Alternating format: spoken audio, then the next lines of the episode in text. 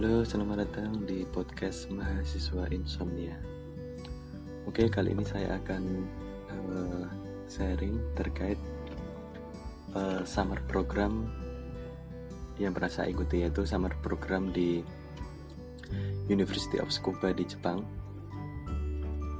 Jadi uh, programnya itu adalah summer research summer research program di Tsukuba University selama dua minggu.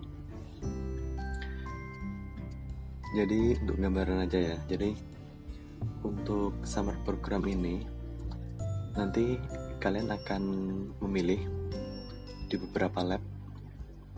Di sini yang pasti uh, summer programnya itu untuk di Tsukuba University-nya itu nanti kalian akan ditempatkan di Faculty of Medical Science atau di Faculty of Life and Environmental Science. Jadi ada dua itu, ada dua lab. Ya, ada di dua fakultas. Cuma untuk labnya itu, bentar ini saya sambil coba cek. Jadi nanti akan ada uh, untuk medical science itu ada 22 lab. Ada banyak banget macam labnya. Ada mungkin uh, jadi ada ini ya tak beberapa aja yang saya ingat jadi ada lab hematologi, dermatologi, gen, molekular parasitologi, terus ada imunologi dan lain sebagainya. Nanti kalian bisa cek, nanti saya taruh linknya, link program summer researchnya di di deskripsi di podcast ini. Terus tadi kan untuk lab di medik, fakultas medical science kan ada 22. Terus untuk fakultas di life and environmental science itu ada cuma 8. Jadi untuk life environmental science ini ada untuk kayak pomologi terus tentang eco-friendly material dan lain sebagainya. Nanti lebih jelasnya kalian bisa cek di websitenya ya. Kayaknya ada pelayaran juga. Sebenarnya untuk tahun ini pendaftarannya udah ditutup. Jadi saya kan kemarin ikut di tahun 2018 untuk program summer research-nya dan sekarang 2019 untuk program yang ke-10 karena programnya kan udah dimulai dari kalau nggak salah 2010 jadi untuk 2019 ini sayang udah ditutup programnya. Jadi mungkin persiapkan aja dari sekarang untuk nanti program di 2020 jadi nanti modelnya gini. Uh, sebelum ke ini ya menginjak ke persyaratan tadi kan saya jelaskan untuk labnya itu cuma ada yang pokoknya seluruh lab yang ada di dua fakultas itu tadi. Di fakultas uh, medical science sama di fakultas life and environmental science. Jadi cuma ada di dua itu. Pokoknya lab yang ada di dua fakultas tersebut.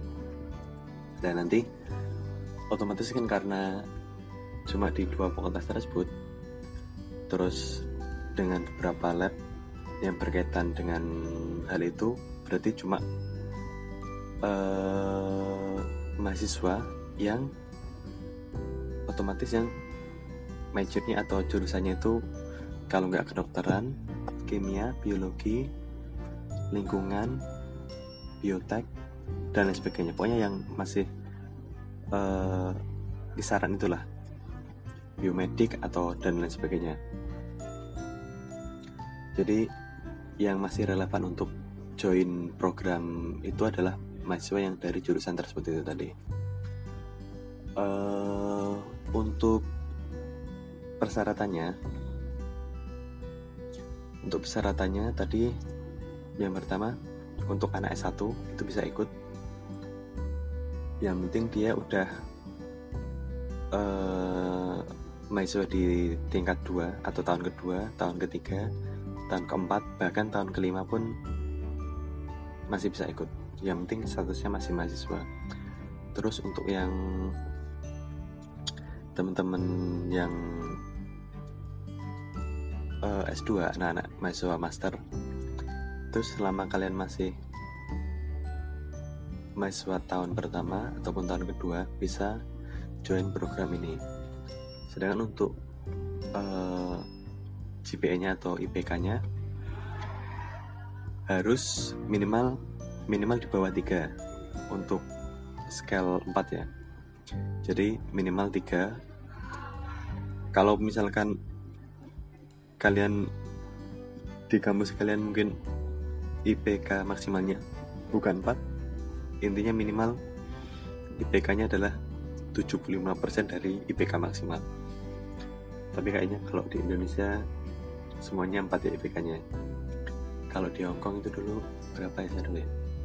Dulu tuh 6 katanya maksimal IPK maksimal kalau di Indonesia kan 6 karena minimal 75% dari IPK maksimal berarti minimal kalian bisa ikut program ini adalah IPK nya harus minimal 3 terus karena ini programnya di Jepang otomatis paspor. Nah untuk paspornya biasanya kalau misalkan programnya itu untuk tahun 2019 berarti paspornya kalian itu harus masih aktif sampai tahun 2020 begitu untuk misalkan nanti programnya itu di 2020 berarti paspornya harus masih valid sampai ta uh, tahun 2021 jadi masih valid sampai satu tahun setelahnya. Terus tadi kan ini saya jelaskan dari beberapa fakultas tadi ada beberapa lab. Ada beberapa lab tersebut nanti juga ada supervisornya. Jadi supervisornya itu adalah sensei atau profesor yang ada di lab tersebut. Terus selain ada supervisor, nanti kalian ada juga akan dapat TA atau teaching assistant. Biasanya mereka adalah mahasiswa S3 yang di lab tersebut yang nanti akan uh, membantu kalian selama penelitian di lab tersebut. Terus untuk programnya yang pasti ini ya untuk gambaran. Jadi programnya itu selama dua minggu. Uh, untuk hari kedatangan mungkin hari pertama uh, kedatangan terus nanti besoknya hari kedua itu nanti akan ada welcoming party. Dari seluruh peserta nanti akan dikumpulkan. Kalau kemarin saya itu ini semacam tampil di panggung. Dan sebelumnya itu uh, kita akan dibuat dibuat grup. Jadi dari seluruh partisipan itu dibagi di beberapa grup. Satu grup dulu itu kalau nggak salah 6 atau 7 ya kalau nggak salah. Jadi nanti dicampur. Kan ada dari mahasiswa Indonesia yang dari Vietnam dari Taiwan dari Brazil dari Skotlandia. Lah itu jadi uh, nanti bakal dicampur. Untuk tampilnya itu terserah bebas. Kalian mau nampilin uh, tentang yang berhubungan dengan Jepang atau pokoknya itu dikaitkan. Misalkan kayak gini yang terkenal kan kayak semacam lagu Doraemon. Lah karena grup kalian itu kan dari beberapa mahasiswa yang dari beberapa negara lah itu tampilnya adalah menyanyikan lagu Doraemon sesuai dengan bahasa masing-masing negara. Seperti itu salah satunya kayak gitu kemarin yang saya ikuti. Jadi bebas entah tampil dance atau nyanyi akustik atau apa pokoknya bebas. Yang penting karena welcoming party untuk mengakrabkan sesama partisipan dan juga uh, panitia dan sebagainya. Jadi nanti bakal ada tampil kalian dan juga uh, akan ada tampil kesenian Jepang juga akan ada nanti dan otomatis akan ada makan-makan. Untuk yang Muslim nggak usah khawatir juga karena beberapa panitia juga mahasiswa yang berasal dari Indonesia juga. Jadi mereka tahu kalau kita muslim jadi akan disediakan meja khusus untuk makanan halal. Ya. Terus untuk hari ketiga sampai hamin satu penutupan itu kalian akan berkutat di lab. Sesuai dengan lab yang kalian pilih itu tadi yang kalian apply lah nanti akan fokus di lab penelitian. Terus di minggu weekend minggu pertama nanti kalian akan diajak uh, semacam city tour gitulah. Tapi kalau kemarin saya itu diajak ke Tokyo jalan-jalan ke Skytree terus uh, di temple di Asakusa itu apa ya? Tempat pokoknya salah satu temple di Asakusa terus Skytree dan lain sebagainya. Pokoknya dia diajak ke Tokyo. Terus uh, itu kan nanti penelitiannya sampai hari ke 13 kalau salah. Lah di hari terakhirnya sebelum kalian pulang eh hari hari maaf jadi nanti penelitian itu nanti sampai hari ke-12 kalau nggak salah ya. Terus nanti hari ke-13 itu nanti kalian akan ada presentasi dari seluruh pasir partisipan. Nanti presentasi apa yang sudah kalian teliti. Di hadapan seluruh partisipan yang lain. Dan juga ada beberapa mahasiswa scuba juga. Terus juga kalau supervisor kalian atau sensei kalian bisa hadir ya. Kemungkinan besar juga bakalan hadir. Tapi waktu itu kemarin waktu saya kebetulan sensei saya nggak hadir. Tapi ya untuk juga sih kalau dilihat sensei, sensei kan juga agak deg-degan. Untungnya nggak dilihat jadi malah nggak bikin deg-degan. Jadi nanti kalian presentasi hasil penelitian kalian. Dan juga untuk program ini program summer summer research program ini nanti semuanya dalam bahasa Inggris jadi kalian nggak usah khawatir. Dan juga untuk untuk di lingkungan kampusnya juga karena apa ya karena di Scuba di University of Scuba itu termasuk salah satu universitas yang mahasiswa internasionalnya internasionalnya banyak jadi itu kalian nggak bakalan kesusahan untuk tanya sesuatu. Misalkan kalian mau tanya kantin pasti mahasiswa di situ entah meskipun mahasiswa Jepang juga itu biayanya tetap bisa bahasa Inggris. Jadi kalian nggak usah khawatir masalah masalah kalau bingung jalan atau apa itu selama masih di kampus itu gak usah khawatir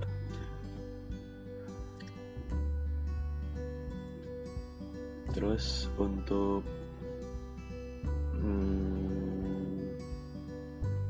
makanan halal juga di beberapa kantin juga ada. Karena kan kita e, kalau saya dulu ya jadi ngelabnya itu biasanya dari jam 8 pagi. Kalau selesainya sih tergantung labnya kalian sih. Atau tergantung penelitiannya seperti apa. Kalau saya dulu tuh sampai jam 8 malam jam 9 jam 10 pun juga pernah. Terus di lab lain juga teman-teman yang teman-teman saya yang lain juga. Kadang jam 6 jam 5 itu kadang udah pulang juga jadi tergantung. Intinya biasanya jam 8 itu jam masuknya jam masuk kerja lab. Terus masalah kantin juga uh, masalah makan. Biasanya nanti jam 12 itu ada jam istirahat siang untuk makan kalau muslim ya kita nyari tempat sholat. Biasanya di tiap fakultas itu pasti ada ada gedung satu yang ada ruang untuk untuk sholat itu ada. Terus untuk kalau yang putra itu tiap Jumat itu juga ada masjid juga. Masjid di Scuba agak jauh juga sih dari kampus. Kalau nggak nyepeda juga kalian bisa nebeng dengan temen mungkin ada mahasiswa dari Indonesia juga yang di Scuba kalian biasanya bisa bareng naik mobil atau apa. Oh ya jadi uh, program summer research ini ada beberapa pilihan sebenarnya. Ada yang pertama full kalian bakal dapat scholarship.